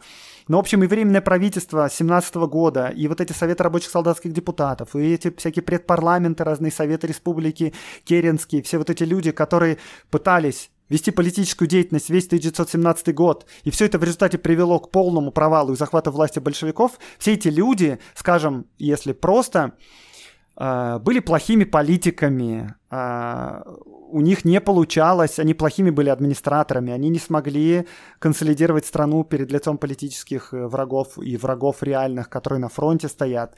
Ну, в общем, это более-менее понятно. В общем-то, и эти те же самые люди пытались продолжать рулить. Они все сами э, внутренне могли быть честными, искренними, хотели там демократии и все такое, но в результате у них не получалось, и в условиях гражданской войны всем этим честным, открытым людям э, тоже не получалось воевать, а в условиях когда вообще там черт ногу сломит, конечно, там много получалось авантюристов. Это довольно быстро стало всем надоедать. Колчак в результате разогнал это временное, э, этот вот комитет уч- членов учредительного собрания, когда понял, что тут ничего не получится. И сделал свое собственное правительство и стал диктатором, но у, и у Деникина, и у Колчака не было политического опыта. И это люди, во главе у которых оказалась власть России, то есть Колчак в результате стал верховным правителем России, и Деникин признал его власть типа ради консолидации сил, они были сами плохими политиками, никудышными. И у них в подчинении были неэффективные, плохие администраторы, много авантюристов, было много вещей сделано неправильно. Это сильно подтачивало их силы, и этими политическими просчетами очень четко, очень грамотно пользовались большевики. Итак, значит, да, что э, получается на фронте? На фронте получалось так, что сначала, на самом деле, в Сибири, э, вот сначала Капель, а потом в результате э, силы Колчак, Колчака начали двигаться вперед, и они уже захватили там, подходили к Перми, была захвачена Казань, Уфа, все такое. Но из-за вот этой непонятной каши и непонятно, кто у нас владеет, и в целом не очень больших сил, которые поставили под ружье белые, э, красные смогли их потеснить. Э, красные через некоторое время, когда поняли, что их вооруженных сил недостаточно, преданных, да, вот этих красногвардейских, преданных, распропагандированных рабочих, их очень мало, чтобы победить в этой войне, они начали принудительно забирать под ружье простых крестьян и рабочих и заставлять их воевать на своей стороне. Эти красноармейцы первые, они воевать не хотели, боялись, и именно поэтому большевики их гоняли в хвост и в гриву и сильно побеждали и на юге, и в Сибири. Через некоторое время, значит, во главе всех этих войск, естественно, стояли преданные силы преданные Ленину, преданные партиям большевиков комиссары. Так как эти люди были в основном революционерами и вовсе никакими военачальниками, то они э, плохо воевали. Они типа использовали раш огромного количества войск, который у них был, но, значит, белые их громили, потому что использовали грамотную тактику, пулеметы, аэропланы, броневики и прочее. И, в результате, через некоторое время большевики поняли, что они могут поставить под ружье огромное количество народу силой, они могут во главе поставить преданного комиссара, но это не работает, потому что белые побеждают и нужно что-то с этим делать. И, значит, что сделали большевики? Они сделали, как бы создали так называемых военспецов. То есть они взяли царских офицеров, которые еще оставались там в Москве, в Петрограде, в каких-то городах, которые еще не успели сообразить, что к чему, и не успели сбежать. Ну, то есть сначала они просто призвали на свою сторону раз... Э, офицеров и сказали, типа, воюйте за нас, но их, очевидно, пришло мало. Затем они силой начали их мобилизовывать, и более того, они начали брать в заложники семьи этих офицеров. То есть буквально, например, какая-нибудь красная армия, которая двигается против Колчака, во главе ее номинально стоит красный комиссар, какой-нибудь, скажем, Тухачевский, не, не точно Тухачевский, может быть, даже сам Троцкий, да, но на самом деле всей тактикой, всей стратегией э, занимается бывший офицер генерального штаба русской армии, у которого в заложниках семья находится в Москве, если он сбежит, то его семья будет расстреляна. Он это прекрасно понимает. И, в общем-то, например, герой войны, генерал Брусилов, который там организовал Брусиловский прорыв и все такое, известная легендарная личность, он работает на стороне красных определять стратегию и тактику красных. И, конечно, это высокопрофессиональные офицеры, и с этого момента у красных дела пошли чуть получше. Вот. Ну и красные отличались беспринципностью в средствах, жестокостью и очень много мобилизовывали народу. В целом, да, если они были не очень эффективны в военном отношении, то в какой-то момент у них просто стало очень много народу, они были очень мобильны, потому что могли через Москву перебрасывать войска, и у них появились нормальные специалисты. И в результате этого всего в какой-то момент они начали побеждать Колчака на Западном фронте, на Восточном фронте, простите, да, на Урале и в Сибири. Ну, и фронтов вот не было, да, проблемы... они просто воевали на восток, фронтов не было. Да, и политические проблемы, которые были у Колчака, помешали ему этому, и у него было меньше э, сил вооруженных. Соответственно, красные начали побеждать э, вот, на Урале и в Сибири, и в этот момент как раз Деникин начал наступление на юге. И вот, значит, уже деникинцы захватывают пол Украины, захватывают Воронеж, захватывают Тулу, и уже прямо вот-вот сейчас придут уже в Москву, и они уже прямо вот стоят на, на дорогах Москвы. Ну, в этот момент большевики просто снимают все свои войска с Урала, сажают их на бронепоезда, и через Москву бросают их на Деникина и нападают на Деникина. Вот. И почему Деникин не захватил Москву, хотя он вот буквально стоял на пороге? Тут тоже есть несколько причин. А, первый из них заключается в том, что Деникину приходилось воевать тоже не только с красными. Ему приходилось воевать, во-первых, с зелеными, которые, значит, там ураганили по Украине. Это, в частности... если кто не, кто, кто не помнит, мы не будем опускаться в детали, но это анархисты, батька Махно и вот это все, да, это вот, вот зеленые. Да, это именно он, это именно он. Батька Махно приехал в какой-то момент в Москву э, с целью подружиться с, комму... с коммунистами, с большевиками. В общем, он в какой-то момент понял, что большевики не очень любили анархистов, они делали несколько операций для того, чтобы уничтожить анархистское, даже не подполье, они совершенно открыто там жили в Москве. Короче, там тоже отдельная сложная история. Э, в общем, но они, конечно, ближе друг к другу, анархисты и большевики, чем анархисты и белые. Э, и батька Махно приехал в Москву поговорить с Лениным, и они в целом договорились, поняли друг друга, и э, Махно начал действовать активно в тылах белых против белых. Потому что Махно надеялся, что мы типа подружимся с Лениным, а Ленин думал, что когда мы разберемся с белыми, мы разберемся и вообще со всеми остальными. В этом отношении большевики были просто, ну, реально беспринципные. То есть мы с эстонцами заключим мир, да, чтобы они нам не мешали, и чтобы они мешали, наоборот, там, силам э, Юденича, который воюет в Пскове. А потом, возможно, мы устроим у них революцию и все захватим. Нам не важно вообще все это дело. Да, у Деникина в тылах ураганит батька Махно. А еще, как бы, Деникин предполагать, что у нас должна быть единая неделимая страна, а в Закавказье уже давно тоже такие типа независимые страны, которые объявили независимость. Это Закавказская республика в целом, которая тоже потом распалась. И они там тоже не очень уверены, где проходит границу, и там где-то в Сочи, скажем, нужно держать огромный контингент против каких-то сил, которые могут с юга наступать. В результате, когда они наступали на Москву, у Деникина там было, ну, треть сил примерно. Это наиболее боеспособные, конечно, силы, но это треть потому что нужно защищать коммуникации от врага на юге. И когда большевики смогли перебросить с Урала войска и надавить как бы массово на Деникина, у Деникина посыпал, посыпались, э, ну не фронт, да, посыпалось направление действий, потому что большевики огромными массами начали их окружать. И нужно было срочно отступать, потому что те просто прирежут и возьмут в плен. И поэтому Деникин начал отступать на юг, начал отступать на юг. И в это время Колчак опять активизировался и начал опять наступать на, э, значит, на Урал, но тут большевики опять перебрасывают войска. Ну, в общем, и так далее. Вот эта вот игра была, но большевики, надо сказать, вот за счет мобилизации масс, за счет привлечения военспецов и за счет того, что они могли быстро перебрасывать войска с юга на север и заключать тактические союзы с любыми вообще своими политическими противниками-союзниками, которые еще не прочухали реальное э, настроение большевиков. За счет всего этого, мобильности, политической гибкости, назовем это так, и прочего, они реально оказывались на шаг впереди белых. Давай вот сейчас я попробую подытожить, да, вот как-то общими словами, что произошло, э, как, да. как, какие были силы. А потом обсудим, кто победил вообще во всей этой ерунде. Да. Э, получается, что белые, они умели воевать потому что это бывшие офицеры э, армии э, Российской империи, а, ну, теперь вот э, воюют на стороне белых против красных, и у них большой военный опыт, они знают, что как делается, с какого конца браться за ружье, в общем, и каким концом направлять на противника. Это их славное Да, и как на самолетах летать. Да, да, они как это использовать все... броневики, да. И у да, них, да. кроме того, у них есть самолеты, есть броневики, да, что тоже важно, второй компонент. При этом они совершенно не умеют в политику. А, так уж вышло, что вот с политикой э, не сложилось. Они за справедливость вроде как, да, там хотят, чтобы все было по правде, а что это такое, объяснить толком не могут. Из-за этого у них возникают да. своего рода проблемы, да. в том числе да. между и, собой. И не хотят, более того, не, да. не могут и не хотят. Да, они говорят, все вопросы потом, сейчас воюем, да. Сначала да. стреляем, потом вопросы да. задаем. Вот. А, красные же в лице большевиков, наоборот, а, у них нет боевого опыта, да, они плохо представляют, как руководить армией, тем более вновь созданной, да, под нашим руководством, вот Красная армия, которая подчиняется только партии. А, у нас нет ни офицеров, которые нам, нам лояльны, потому что мы с ними не очень хорошо обошлись там в, в прошлом, и они в целом с нами дружить не хотят.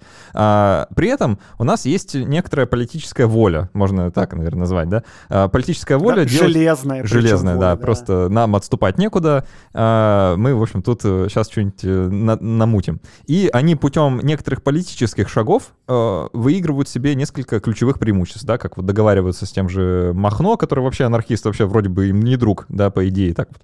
А, но при этом как-то договорились. Договариваться с некоторыми другими силами, чтобы те не встревали, не мешали, вроде поляков и тех же эстонцев. Да, и так вот, маневрируя между разными политическими силами, они находят нужный, э, нужный рычаг, чтобы надавить, наконец, да, э, вот в самый нужный момент, рассинхронить действия э, Белой армии, э, которая не едина, да, вот в своих попытках э, что-то поменять, а действует практически разобщенно, и из-за этого им удается победить сначала в одном направлении, потом в другом, потом в третьем, в четвертом, там про это уже не будем, да, а, но в итоге э, они справляются. То есть вот правильно я описал все? Да, ты правильно описал. Мне пришло в голову еще пара вещей, которые, может быть, стоит сказать. Во-первых, большевикам нечего было терять. Они всю свою жизнь как бы проводили на каторге, в политической миграции, без гроша за душой, с одной только верой в сердце в мировую революцию.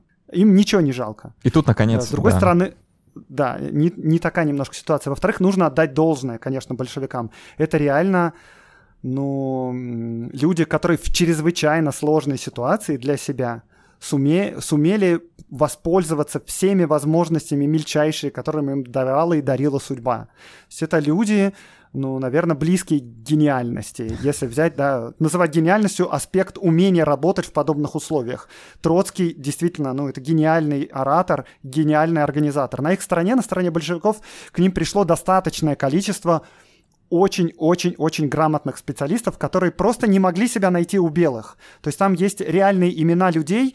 Если попозже посмотреть историю становления советского государства, это реально новое государство, и многие люди были восхищены тем, что сейчас создается что-то новое. Это даже не государство, да, это проект. Это что-то, это проект нового мирового устройства. И здесь да. будет все по-новому. И здесь любой, у кого есть способности, может приложить свои силы. Там были люди, не помню его фамилии, прямо сейчас вылетел с головы, но то есть это был человек, который воевал на Туркестанском фронте, потом вернулся заниматься электрификацией страны, а потом сделал реформу золотого рубля. Ого. И все супер успешно. При этом он был евреем, да, и шансов в, в, рус... в, в Российской империи вообще выдвинуться хоть на какие-то более-менее позиции, у него просто не было. А этот чувак просто гениальный, ну реально. И таких людей много было большевиков, и большевики были молодцы в том, что они умели этих людей привлечь к себе и дать им работу, дать им фронт работ, дать им дело. Ну, как все это закончилось, это уже другой вопрос, да.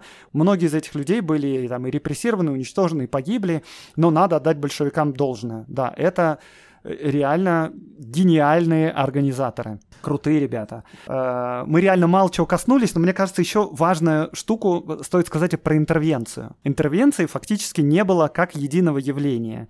Был ряд различных событий, никак не связанных часто между собой, э, которые советская история потом скомпоновала вместе и назвала это интервенцией. То есть много разных вещей. Да, действительно, германцы маршировали по Киеву. Но германцев сложно назвать интервентами, потому что советское государство заключило мир с германцами и признало независимость Украины. Независимая Украина пригласила к себе германцев, они там шагают по Киеву. Какое вам до этого дело, к примеру? Или, например, в интервентов записывают чуть ли не Чехословакию, потому что Чехословакии подняли восстание, да, Чехословакии там не было в это время даже в проекте, возможно. Там интервентами называются, скажем, американцы и японцы, которые выселились на Дальнем Востоке, которые не принимали участие в боевых действиях вообще, и их целью основной была защита складов вооружения, которые союзники поставляли России, чтобы это оружие не попало германцам. Как только Германия вышла из войны, они погрузились на корабли и уплыли, не воюя, собственно говоря, ни с э, большевиками, ни с белыми. И много-много разных вещей, но но советским историкам было важно показать, что на молодое советское государство, как шакалы, накинулись империалистические державы, а молодое советское государство, ведомое гениальным Лениным, всех их победило. Это, ну, не совсем так. Вот, наверное, на этом закончим, потому что это длинная, отдельная, долгая история. Перейдем к тому, кто победил. Кто победил в гражданской войне, как вы думаете? Э, ну вот я всегда думал, что победили красные. Вот э, учитывая весь наш разговор и учитывая то, с чего мы начали, и наш предыдущий выпуск, да, в котором мы, в том числе, позицию Ленина как-то лучше осмысляли, становится понятно, что Ленин-то, в общем-то, не победил, потому что он-то хотел э, разжечь мировой пожар э, социалистической пролетарской революции, а что-то как-то не получилось. Как-то вот он совершенно не верно, зажегся. Совершенно верно. На самом деле, э, ну, нас, насколько гласит марксистская теория, вот это вынужденное создание социализма, коммунизма в отдельно взятой стране, это немножко не по этой теории.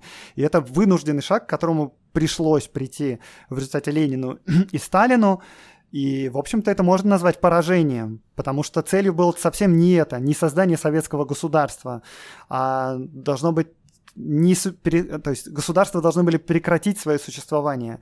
Не должно быть стать нацией, должен быть мировой интернационал мировой, должно быть построено бесклассовое общество. И, в общем-то, Ленин и, там, и Троцкий, и большевики предполагали, что они довольно быстро разделаются со своими политическими противниками. У них были основания так полагать, потому что взяли, власть они взяли действительно быстро. Но неожиданно оказалось, что белые очень серьезно сопротивлялись им. И в результате Uh, как бы Европа успела за это время прекратить войну и остановиться, и не дать uh, возможности революции вспыхнуть в Европе. Хотя предпосылки к этому были, да, и в Венгрии Белокун воевал там с большевиками, и там и восстание Спартака было в Берлине и прочее, прочее, но вот не вышло. Поэтому нельзя сказать, что большевики выиграли. Нельзя сказать, что красные выиграли, потому что большевики-то не все красные, потому что на самом деле красные-то это еще и эсеры, и меньшевики, которые на и стороне белых. другие социалистические партии, которые вроде как воевали на стороне белых, но они-то тоже красные. Они воевали на, с красными флагами. И они шли под красными флагами против большевиков. Помимо этого еще были, например, восстания в Кронштадте это когда матросы Кронштадта восстали против большевиков и Совнаркома, и они хотели сделать третью революцию, потому что они решили, что, значит, Ленин и большевики и ВЧК с Дзержинским — это вообще не то, что, за что боролись они на самом деле. И надо это, те самые солдаты, их, которые им помогли, в общем-то, вот вторую революцию. Взять провести. власть, взять власть, да. Это то есть самые вот прямо, короче, рутс из рутс э, то есть это люди, которые с оружием в руках захватывали Зимний. Они восстали против Ленина, и это восстание было подавлено. Это прямо красный из красных. Это, в общем, у них вместо крови красный флаг там полощется. Так что нельзя сказать, что красные победили. Но, конечно, да, да партия большевиков выиграла, там, скажем, у партии Деникина, Врангеля, Колчака, если их можно объединить. Выиграли ли, проиграли ли белые, тоже не очень однозначно, потому что на самом деле-то, конечно, белые эвакуировались и ушли в эмиграцию все такое, да, но белые э, как бы можно сказать, что в какой-то степени спасли Европу. Ну, возможно, Европа и сама бы себя спасла, да, но они дали возможность Европе перестроиться и понять угрозу со стороны большевиков в какой-то степени и не дать вспыхнуть восстание в Германии, показав к чему все это может прийти, да, и восстание в Германии Спартака было подавлено, возможно, тоже благодаря белым. Э, можно сказать однозначно, кто выиграл в результате гражданской войны. Есть два государства, которые выиграли. Это Финляндия в первую очередь, которая обрела независимость и до сих пор существует.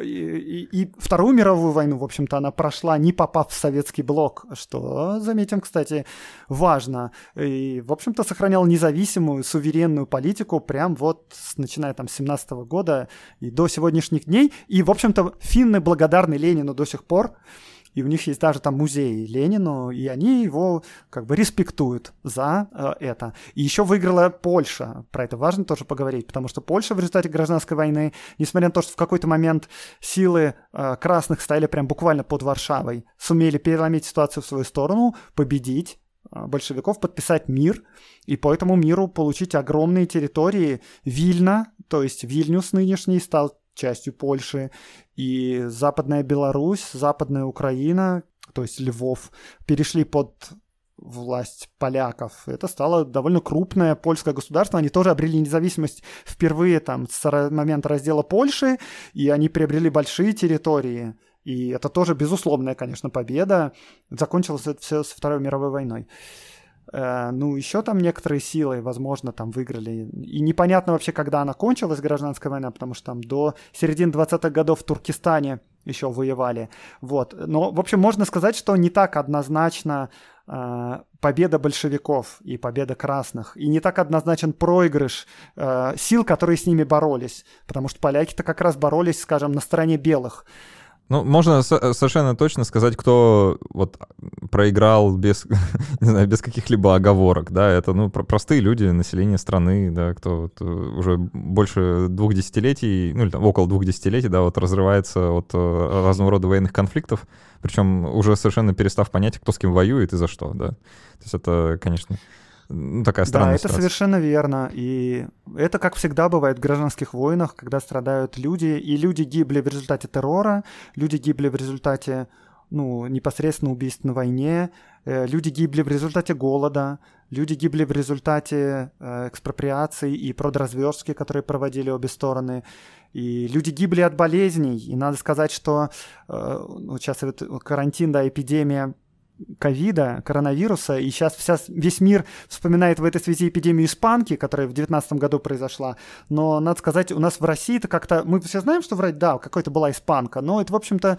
особого следа в культуре у нас не оставило. Почему это не оставило? Потому что эпидемия испанки проходила во время гражданской войны. Мы были заняты. И во очень, время очень гражданской сильно. войны э, у нас была эпидемия тифа да. банального, брюшного, от которой умерло больше людей, чем от испанки. Просто количество умерших от испанки просто потерялось. Количество умерших от тифа Тифа.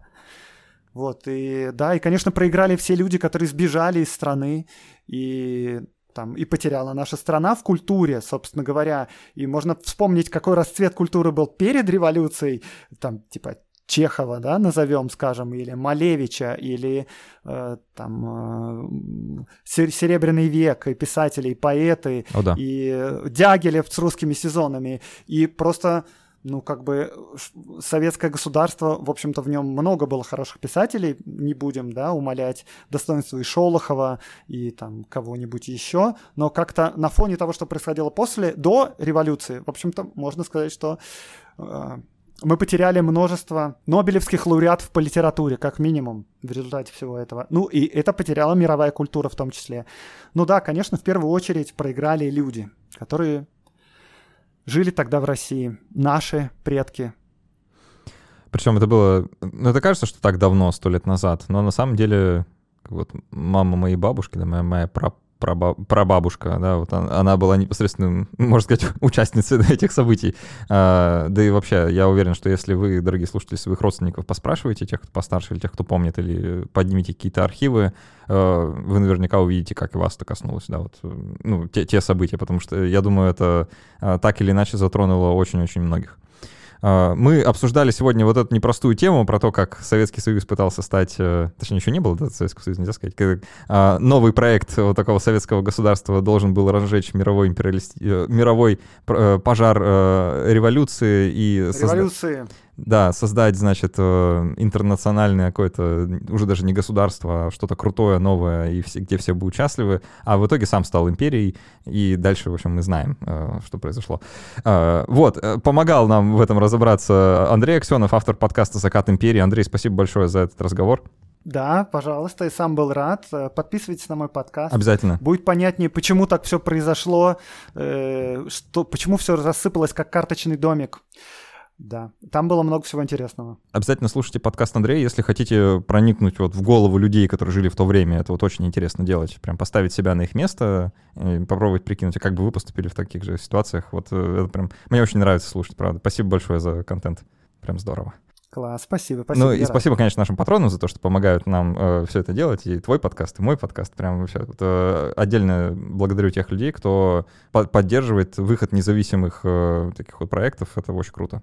Э, пишите нам на почту подкаст собака любую критику, пожелания, все, что хотите. Мы это все читаем и отвечаем. Ну и напишите какой-нибудь отзыв. Например, напишите, э, считали ли вы тоже, что красные хорошие, а белые плохие, э, и как-то поменялось ли ваше мнение после нашего, э, нашей беседы. Будет очень очень интересно узнать. А так все. Спасибо, что были с нами. До встречи через неделю. Пока. Спасибо. Спасибо.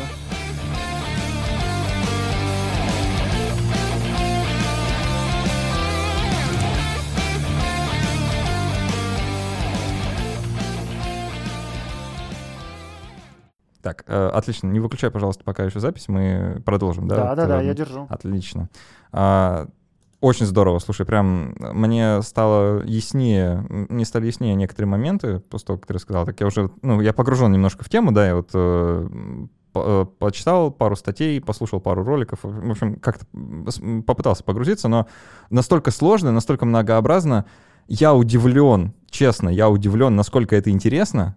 Это первое мое удивление. И второе мое удивление — какого фига мне об этом никогда не рассказывали? почему, почему никто никогда в школе не поднимал эти темы?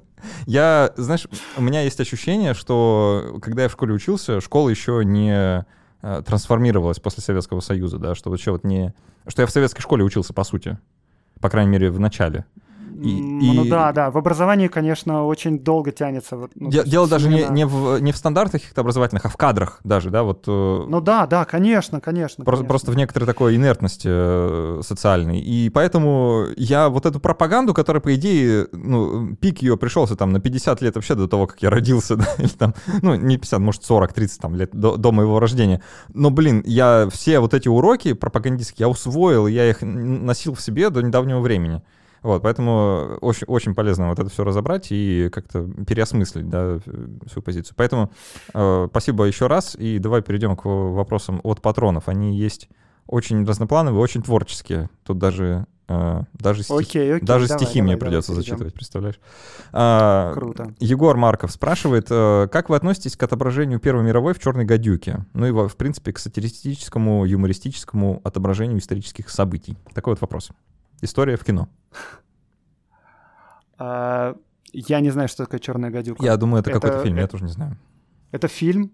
Слушайте, я сейчас признаюсь, out. Я вообще так мало смотрю фильмов. Я за А, ну ладно, в этот год карантин, да? да? Вообще все мало в кино ходили, но в этом году я один раз был в кинотеатре. Или это было в прошлом году? Ну, короче, да. я супер мало смотрю кино, и поэтому бесполезно вообще у меня что-то спрашивать про а, кино. А, а смотрел ли э, ты фильм Сталина? О, «Смерть Сталина» фильм? Да, да, да, я посмотрел «Смерть Сталина», да. Как раз это один из двух-трех фильмов, которые мы посмотрели. Мне очень понравилось. Да, вот. это, это супер просто, это просто супер. Мне, мне было так смешно. Я э, вот э, чем благодарен этому фильму, я никогда не думал, что о тех ужасных событиях вот того времени можно рассказать так, чтобы я смеялся. Да, да. Э, я... Да, это невероятно. Мне Вообще. приходилось на паузу ставить в какой-то момент, чтобы просмеяться. И это правда, это очень круто. Вот э, «Черную гадюку», к сожалению, не смотрел, так что не знаю даже, что... Не знаю, да, не могу сказать. А, но вообще, ну, да, даже в той же смерти Сталина, там, конечно, с точки зрения истории много неточностей и много художественных конечно. шагов и привлечений. Конечно, там, там конечно, вообще конечно, протагонист да. это Берия, представьте себе, да, он как бы протагонист фильма. А, вот, но тем не менее, очень органично смотрится в этой роли. Нормально. Да, но они не ставили себе задачу поставить э, э документальный фильм, да, да, то есть э, можно было подумать, что Хрущев там будет хорошим парнем, а Берия плохим, а оказалось-то наоборот. В общем, забавно. А, вот прям советую посмотреть всем, кто не смотрел. А, на русском Netflix нету этого фильма, потому что у нас что-то с прокатом э, ну, кстати говоря, знаешь, что насчет этого фильма мне пришло в голову? В нем есть э, одна важная деталь, которая очень исторична, и которые детали... Сейчас, подожди, у меня какое-то гудение. Нет? У, такое. Ты слышишь? А где оно? На улице, что ли? Да ладно, это не так страшно.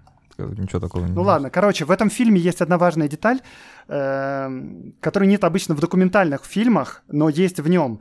Э, документальные фильмы обычно ты их смотришь, как-то тебе понятно, вот этот хотел того, этот хотел того, этот того обманул, и вот, значит, произошло вот так-то. А еще были такие-то обстоятельства. Но в реальности история часто это просто хаос, и какие-то события непонятные, когда люди, кто-то обманывает друг друга, кто-то кого-то недопонял, кто-то вообще не понимает, что происходит, и действует, исходя из каких-то тараканов, которые есть у него в голове, и получается в результате хрен знает что. Вот это обычная история, вот так происходит. О, да. И в этом смысле этот фильм, конечно, очень показательный. Это да. очень круто. Он неспроста называется «Смерть Сталина». Там... ну ладно, я не буду все, никаких спойлеров. Э, посмотрите, прям очень, очень рекомендую. Нет, реально крутой фильм, да. да а, Олег М. спрашивает. Ленин — агент немецкой разведки?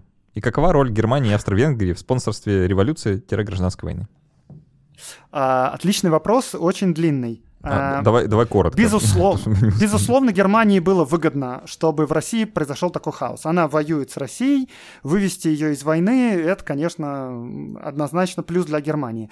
Э, э, Германия однозначно, сейчас, секунду, Германия однозначно способствовала тому, что Ленин появился в России. Как известно, Ленин сидел в Швейцарии, попасть он в Россию не мог, а, потому что союзники Франция, Италия не хотели его пускать, и он проехал через Германию в пломбированном вагоне. Это как бы железобетонный факт. И, э, значит, э, решение о том, чтобы Ленина нужно отправить в Россию в пломбированном вагоне и не заглядывать вообще в этот вагон и не, не задавать вопросов, кто там едет, было принято на самом-самом верху. Почему это было сделано? Потому что, очевидно, э, некоторые люди, Парвус, там, в том числе э, Ганецкий, еще некоторые люди, смогли убедить германское правительство, что ничего кроме пользы это Германии не принесет. Тут э, ха-ха. И, соответственно, комментарий конечно, они не надеялись на то, что Ленин э, устроит революцию и подпишет Брестский мир. Это слишком фантастично было. Но в любом случае, если он добавит там чуточку хаоса, это будет круто. Они, это надо, они надо думать, обрадовались, когда это произошло. Ну, конечно, конечно, это было просто, это как бог из машины выглянул. Да. У них было, ну, вариант, ну, то есть они, очевидно, проигрывали войну вот прям вот уже вот сейчас. И тут у них появился шанс, что они ее, если и не проиграют, то смогут заключить мир на каких-то достойных условиях. Это реально просто, э, ну, очень круто. Э, дальше, вопрос в том, э, о финансировании э, Ленина Германией. Значит, существует ряд источников, ряд историков, э, которые говорят о том, что э, Германия спонсировала Ленина, то есть непосредственно давала ему деньги в тот момент, когда он был летом, весной и осенью 1917 года в России с тем, чтобы он пришел к власти. Значит, действительно, там довольно мутная история, и действительно какие-то средства переводились через счета э, шведских э, предприятий на счета российских предприятий, которые некоторым образом аффилированы с большевиками. А, но, надо сказать, есть историки, которые говорят, что это не финансировалась деятельность большевиков. Очень сложно в этой ситуации разобраться, насколько это правда так, а насколько это неправда так. А, но в некоторой степени это может быть правдой, а может быть и неправдой, но точно нужно сказать, что эти деньги точно были э, незначительные. Если посчитать все эти деньги, которые переходили, э, на эти деньги невозможно было сделать революцию. Э, с другой стороны, взял бы Ленин эти деньги, если бы это было действительно немцы, и прям сказали, вот на тебе, Ленин, деньги, устрой революцию в Россию. Я думаю, взял бы, потому что Ленин перед этим согласился просто проехать через территорию врага. И он, в общем-то, не считал Германию врагом. Он считал любые средства хороши, чтобы германских рабочих освободить от гнета империалистов германских же. Так что в этом смысле, я думаю, Ленин бы не чувствовал никаких угрызений в совести. В реальности это было так или нет, сложно сказать, не будем в это сейчас погружаться. А, в любом случае, если бы не было никакой помощи от германцев, то Ленин бы в любом случае устраивал бы эту революцию. Ленин действовал по своей собственной воле, согласно своему собственному плану, и вообще не слушал не то что германцев, а даже своих ближайших соратников, которые, в общем-то, не очень-то верили в успех э, Октябрьского переворота, который осуществлен был по настоянию Ленина. А, то есть однозначно Ленин не был германским шпионом. Однозначно это все он творил по собственной воле, желанию и веря, значит, в судьбу и в Маркса, который вел его сквозь, значит, все перипетии его бурной жизни. Э, надеюсь, вот я ответил на этот вопрос.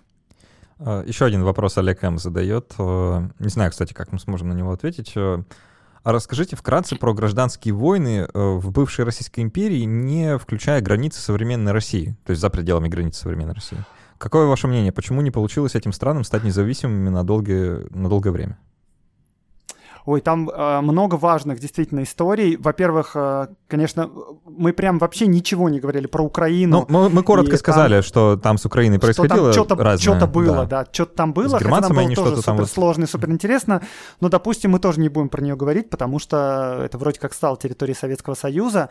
Были некоторые не очень большие вооруженные конфликты в Эстонии, Латвии и Литве, но в целом э, Эстония, Латвия и Литва тоже стали независимыми после Брестского мира, и немцы там установили свой а протекторат, а потом после поражения там просто стали независимые государства, им в целом повезло, там были некоторые вооруженные силы, ой, вооруженные э, столкновения, в том числе связанные с тем, что большевики как бы не очень э, твердо относились к результатам Брестского мира, и как только там власть начала шататься, они начали захватывать Эстонию, а Эстония, например, попросила Великобританию помочь, и, Велико... и английский флот вошел в Финский залив и воевал с красногвардейским флотом, э, вот кронштадтским, и там были потоплены какие-то корабли со стороны британских войск сил и со стороны советских сил. И советская историография преподносит это как одно, одно из свидетельств, кстати, опять же, интервенции в Россию, что, опять же, сложно вообще Но они считали Эстонию э, назвать Россию интервенцией, да, потому что британцы, типа, защищали просто эстонцев, независимость Эстонии, и как только, значит,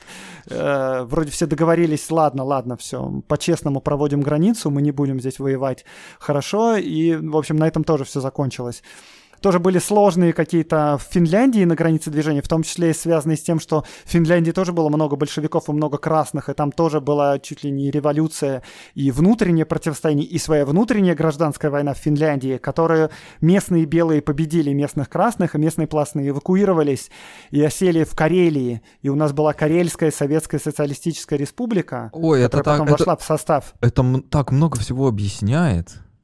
Прям...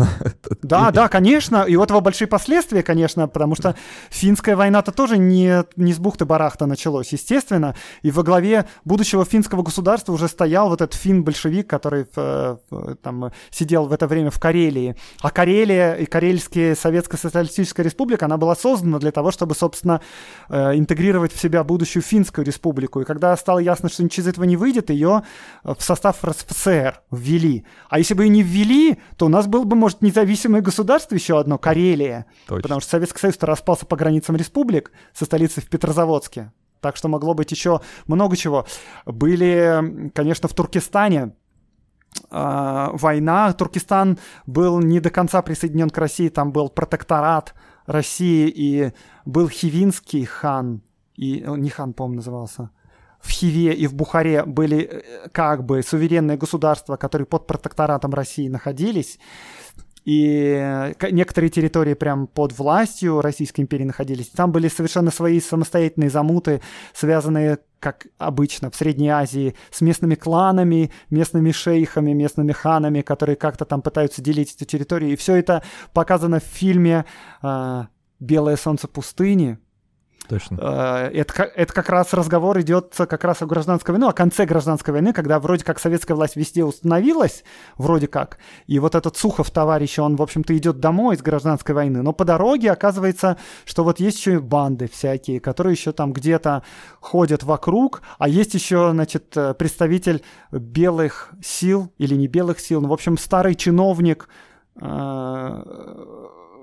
русское, ну, как, русский чиновник, таможенный, да, который живет на Каспийском море, который таможенным досмотром занимался, видимо, судов из Ирана, Персии, там, откуда они плыли. И вот он до сих пор там живет, и, и непонятно, кому он принадлежит, то ли белой армии, то ли Советскому Союзу, то ли этим кому-то, и это вот тоже немножко показывает о том, что тогда происходило. И там, но там вообще черт ногу сломит, потому что вот разбираться в этих кланах и во всем, что там происходило, это э, тоже супер-супер сложно. Тут еще и... важно это все время держать в голове, что в это в самое время в Европе вообще не очень хорошие дела. Да? Там тараканит всех. И, да, да. И, мало, и мало вот эти вот э, настроения такие оппортунистические, да, они процветают. То есть вот та, та же Турция, а вот поправь, если я ошибаюсь, ровно в то же самое время пыталась там в Азербайджане что-то повоевать. И конечно, в, конечно. В Грузии, Турки хотели захватить Азербайджан, да, это, это совершенно так. Более того, опять британцы, э, значит, заставили турков вывести оттуда свои войска и высадили свой контингент, чтобы оставить независимым за Кавказскую республику. И это тоже было одним из этапов, которые потом большевистские историки называли интервенцией. Хотя тут тоже как бы вроде как... Э, я опять к интервенции возвращаюсь, просто... Ну это, э, это любопытно, что они так Что еще интересная, интересная деталь. Например, есть такое государство Монголия, независимое, но, в общем-то, Монголия возникла в результате гражданской войны России. А, серьезно? Это территория, да, это территория э, Китайской империи, в общем, и, и китайский император обладал суверенитетом над этой территорией. Но она там э, тоже своего рода протекторат, немножко суверенная, но в целом она принадлежала, то есть э, китайский император был главой э, этой территории.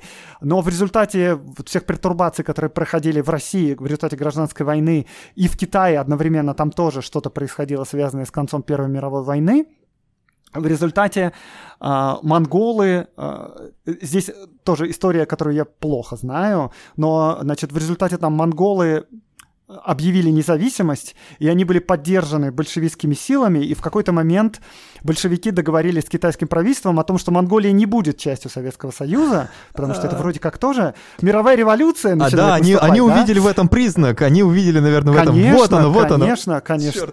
Конечно, это было так. И, кстати, договорились, что Монголия, пусть она будет независимой, но она не будет частью Советского Союза. И, но и частью Китайской империи тоже не будет, или там китайского, что там будет Потрясающе. дальше.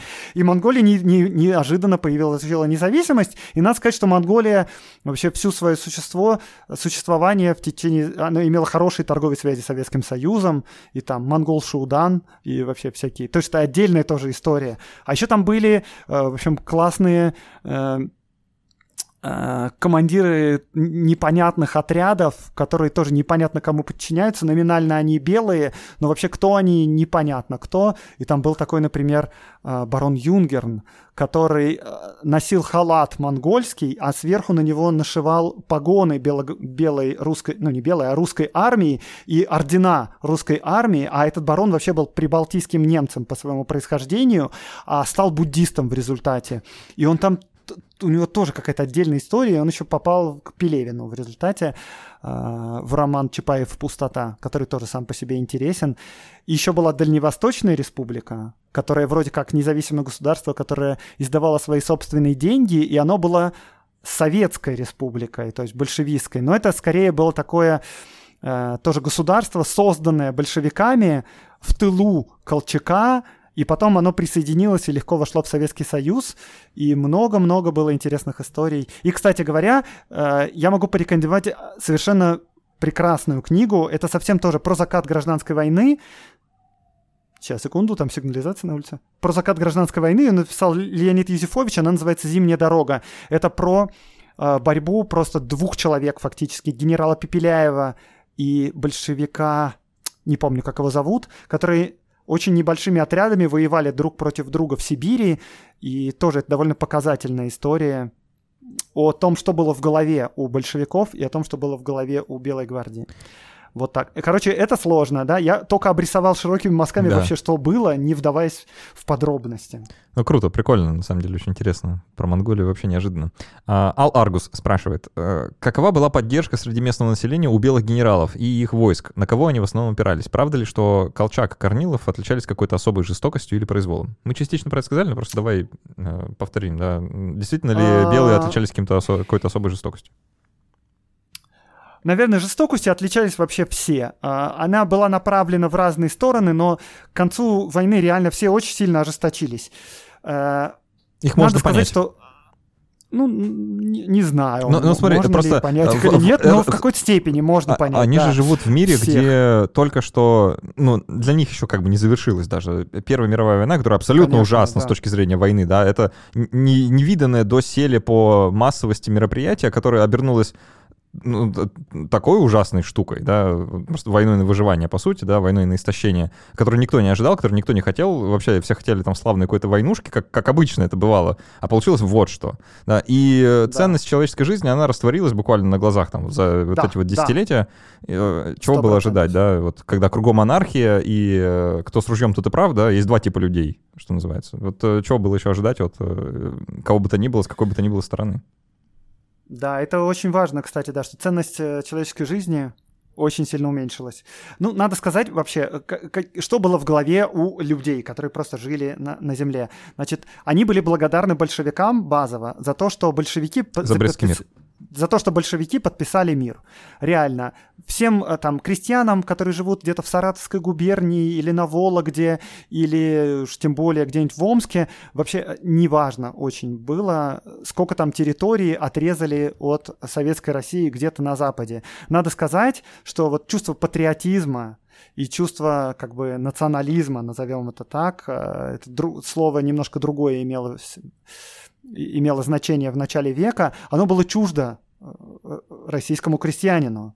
Потому что надо сказать, чтобы чувствовать патриотизм и принадлежность свою к определенному государству, и, и чувствовать, что вот, например, Смоленск — это моя территория, моя земля, и Владивосток — это моя земля. Для того, чтобы эта концепция была в голове у человека, ему нужно, ну, 8 классов образования минимум. Если тебя в сельской школе научили читать и писать, то ты этого не понимаешь ты понимаешь, ну то есть вот люди, которые на фронте воевали против немцев, если у них спросить, вы кто, они говорили, мы православные, скажем. У них кто? Мы русские. А кто вы русские? Какие вы русские? Они говорят, ну мы пензенские. Угу. Пензенские это наши, а смоленские это не очень-то наши.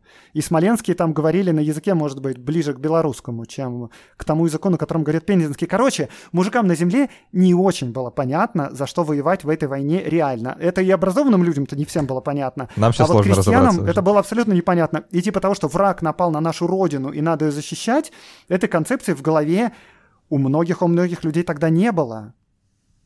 Это правда, это отдельный сложный разговор, но это так. И, значит... Это, это материал для закончился... работы советской пропаганды. Ну, это, наверное, пропаганда любой страны, да. да, и то, что немцы в целом понимали, почему они воюют, немцам сумели в школах объяснить германцам, да, что, значит, вот пока у нас была раздробленность и герцогство, все остальные страны захватили себе Африку и Индию, и надо нам вернуть то, что нам положено по праву, эту концепцию заложили в мысли германцев, и каким-то образом это их мотивировало, то русские крестьяне этого не было, потому что у нас среднего образования еще не было к тому моменту, а у немцев оно уже было.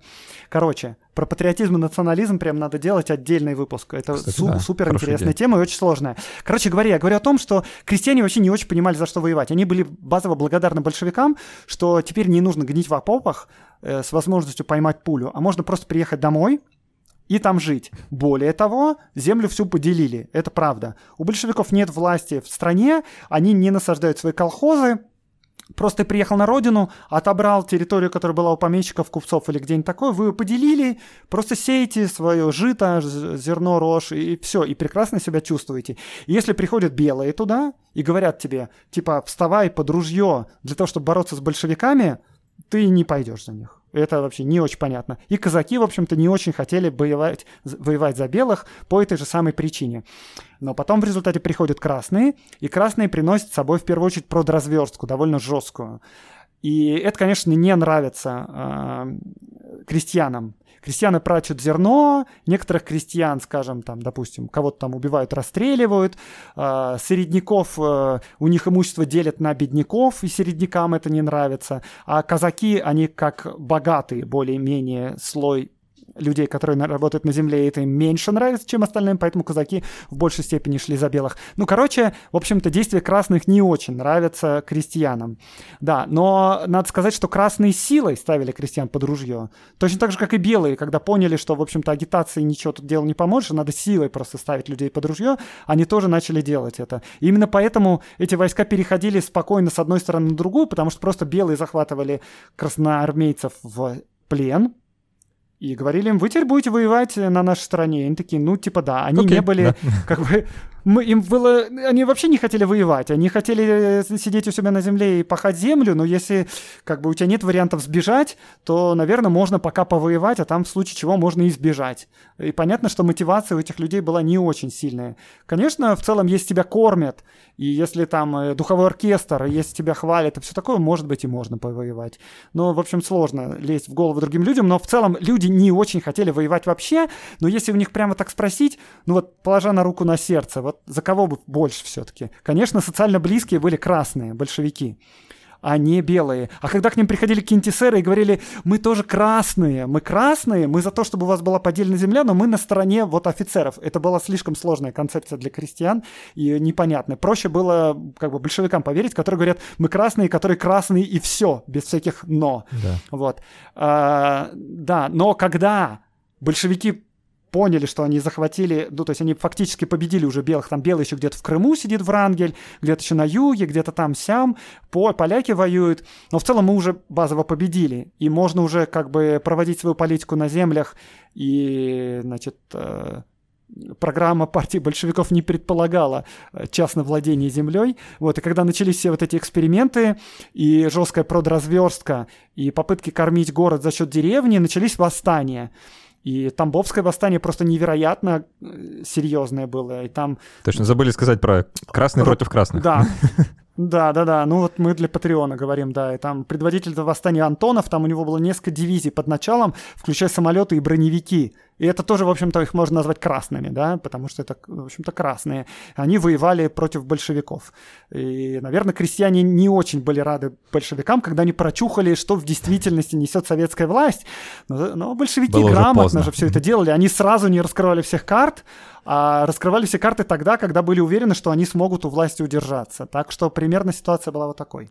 Знаешь, мне сейчас вот вдруг подумалось, что надо бы пересмотреть, наверное, вот какой-нибудь такой э, фильм про белую армию, про белых генералов или вот про события тех лет, просто с новым пониманием, да, сознанием вот того, а, с разных вот этих аспектов, да, а, разных стейкхолдеров, mm-hmm. как принято говорить, и вообще разных политических сил в этом задействованных, я думаю, что я больше удовольствия просто получу сейчас от просмотра. Прям вот.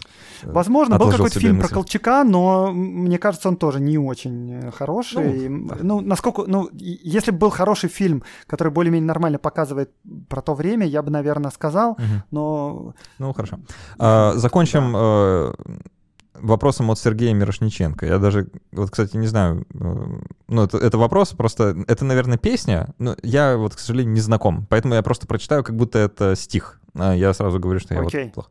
А, Сергей пишет, Александр, Андрей, какие чувства у вас вызывают эти строки Егора Летова? Дальше строки. Ага. Один лишь дедушка Ленин хороший был вождь, а все другие, а все другие остальные такое дерьмо, а все другие враги и такие дураки. А наш батюшка Ленин совсем усоп, он разложился на плесень и липовый мед. Такие вот строки. Какие чувства у тебя они вызывают, Андрей? А перестройка все идет и идет по плану, а, и вся грязь превратилась в серый лед, и все идет по плану.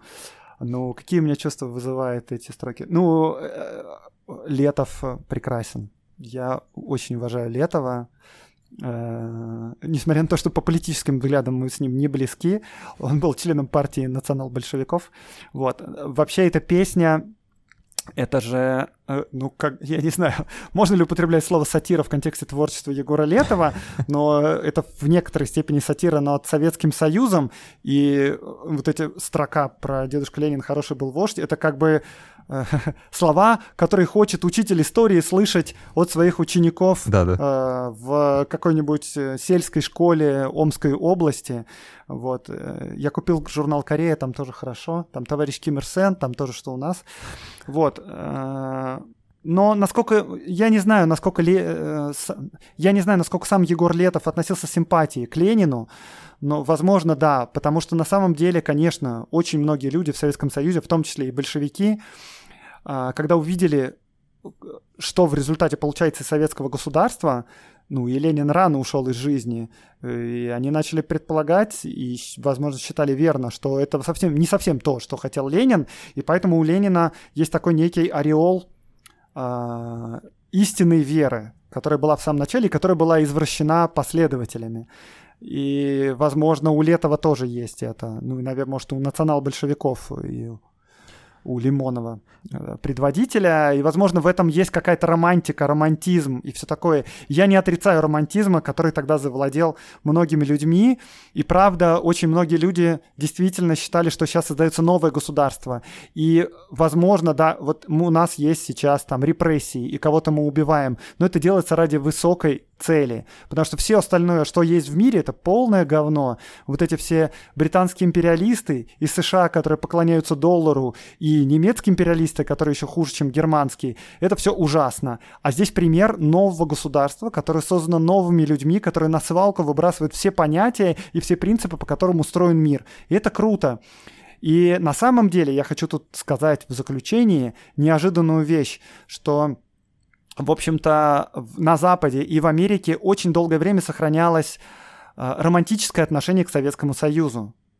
И оно было скорее разрушено уже с э, момента там, публикации Солженицына. Многие иммигранты из России, когда пытались объяснить людям из Европы, что происходит в России и почему они сбежали, они наталкивались на стену просто непонимания глухого. Потому что все интеллектуалы, культурные деятели и вообще многие политики, они с симпатией относились к эксперименту, который проходит в Советском Союзе. Они не хотели верить об зверствах, об терроре, об репрессиях, или они оправдывали их э, тем, что там строится новое государство и без ошибок не может быть. И вообще вот сейчас можно тоже посмотреть, что, в общем, на Западе очень много леваков. И если послушать западных леваков, то у них очень неожиданные идеи, на наш взгляд. И у нас тут в России у всех прививка от социализма, и нам очень сложно всерьез воспринимать людей, которые говорят, что там, допустим, женщина в Советском Союзе, значит, она была на равных правах с мужчинами, а вот в, значит, какой-нибудь Западной Германии и во Франции она была порабощена гендерное неравенство и жесткий патриархат. Ну, мы знаем, да, что это не совсем так сложно говорить о равенстве женщин, когда ей приходится стирать руками, и у нее нет стиральной машинки, а в той же Франции стиральная машинка есть. Да, но до сих пор, в общем, флер некий романтизма у западных э, ученых существует, э, и он до сих пор есть, и это до сих пор удивительно. Но в 20-30-е годы было множество людей, которые прям искренне восхищались и Сталиным, и Лениным, и там и Мао, и прочими людьми, и нам это действительно сложно понять. И, конечно, удивительно, каким образом эти люди смогли Uh, это же мечта, в общем-то, это крутая мечта, можно сказать, для всего человечества, вот эта коммунистическая мечта. Мы знаем, что это было совсем не так, uh, как это рисовалось в пропаганде и в книгах, вот, но у меня последний... В общем, в начале 20-х да. годов, конечно, этой мечтой были увлечены многие по всему миру. У меня последний вопрос. Вот, не, не могу просто не задать, э, а то боюсь, что потом уже не будет шанса так вот э, спросить. А как ты думаешь, э, мы когда-нибудь в скором времени, да, типа вот ближайшие хотя бы лет 10, мы Ленина похороним? Надо, надо. Я думаю, что да. Я думаю, что ну, И в прямом смысле, и в метафорическом. Но в метафорическом, я думаю, мы его очень долго будем хоронить, поскольку его еще на Западе-то не до конца похоронили. Mm-hmm. Но в прямом смысле, да, я думаю, что да, 10 лет. Я даю 10 лет, что мы похороним Ленина наконец-то. И у меня есть классная идея, надо на ВДНХ сделать специальный мемориал, значит, перенести туда мавзолей, oh. закопать Ленина, собрать по всей стране памятники Ленину, все. Точно, и все всех туда. И поставит их в ряд, как армию вот этого китайского императора, которая была закопана. Точно. Чтобы люди приходили и видели несколько футбольных полей, заставленных Ленинами. Еще можно да. их на голову друг другу ставить. И они такие начинают понимать, боже, неужели все эти Ленины стояли в нашей стране? Зачем это нужно было сделать? Круто, вот эта идея. Слушай, да, я очень хочу на это посмотреть. Э, вот э, буду надеяться, что твой прогноз э, сбудется. Андрей, спасибо большое. Классный послекаст у нас получился. Да, прикольно. Как отдельный выпуск. Спасибо большое, что согласился задержаться и его записать. Спасибо большое патронам за классные вопросы, за очень творческие и необычные. Всегда приятно. Мы, я уверен, соберемся еще да, э, обсудим что-нибудь, э, что... Да, что, да, будет классно, будет классно. Э, уже, может, ближе к Российской империи, а то мы вот сейчас в сторону Советского Союза, да, все двигались, может, наоборот, чуть туда. В 19 век, там, уверен, тоже много, масса интересных вещей. Я напоминаю, что нужно обязательно подписаться на подкаст «Закат империи», если вы до сих пор почему-то этого не сделали. Я не знаю, что вы делаете со своей жизнью. Просто вот сейчас заканчивается этот выпуск. Подписывайтесь на «Закат империи», выбирайте любой понравившийся Стопа, вам э, выпуск по названию и слушайте, слушайте, слушайте. Вот. И на Patreon подписывайтесь. И на Patreon подписывайтесь, конечно, да. А, а что у тебя на Патреоне, расскажи, вот э, тут люди так На Патреоне у меня после касты. Кстати, после того, как я сходил к тебе в гости, я понял, что надо делать после касты. Круто. Поскольку у меня нет гостей, я просто раскрываю тему чуть-чуть больше и даю некоторые детали, которые в основном выпуске не успеваю рассказать. Э, но еще помимо этого я публикую всякие интересные истории э, о том, что происходит тогда текстовые, там фотографии какие-то выкладываю, всякие штуки, которые за сценой происходят, тоже выкладываю.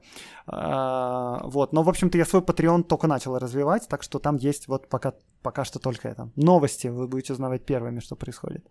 Круто. А, вы знаете, что нужно делать. Спасибо, что были с нами. До встречи через неделю и пока. Пока.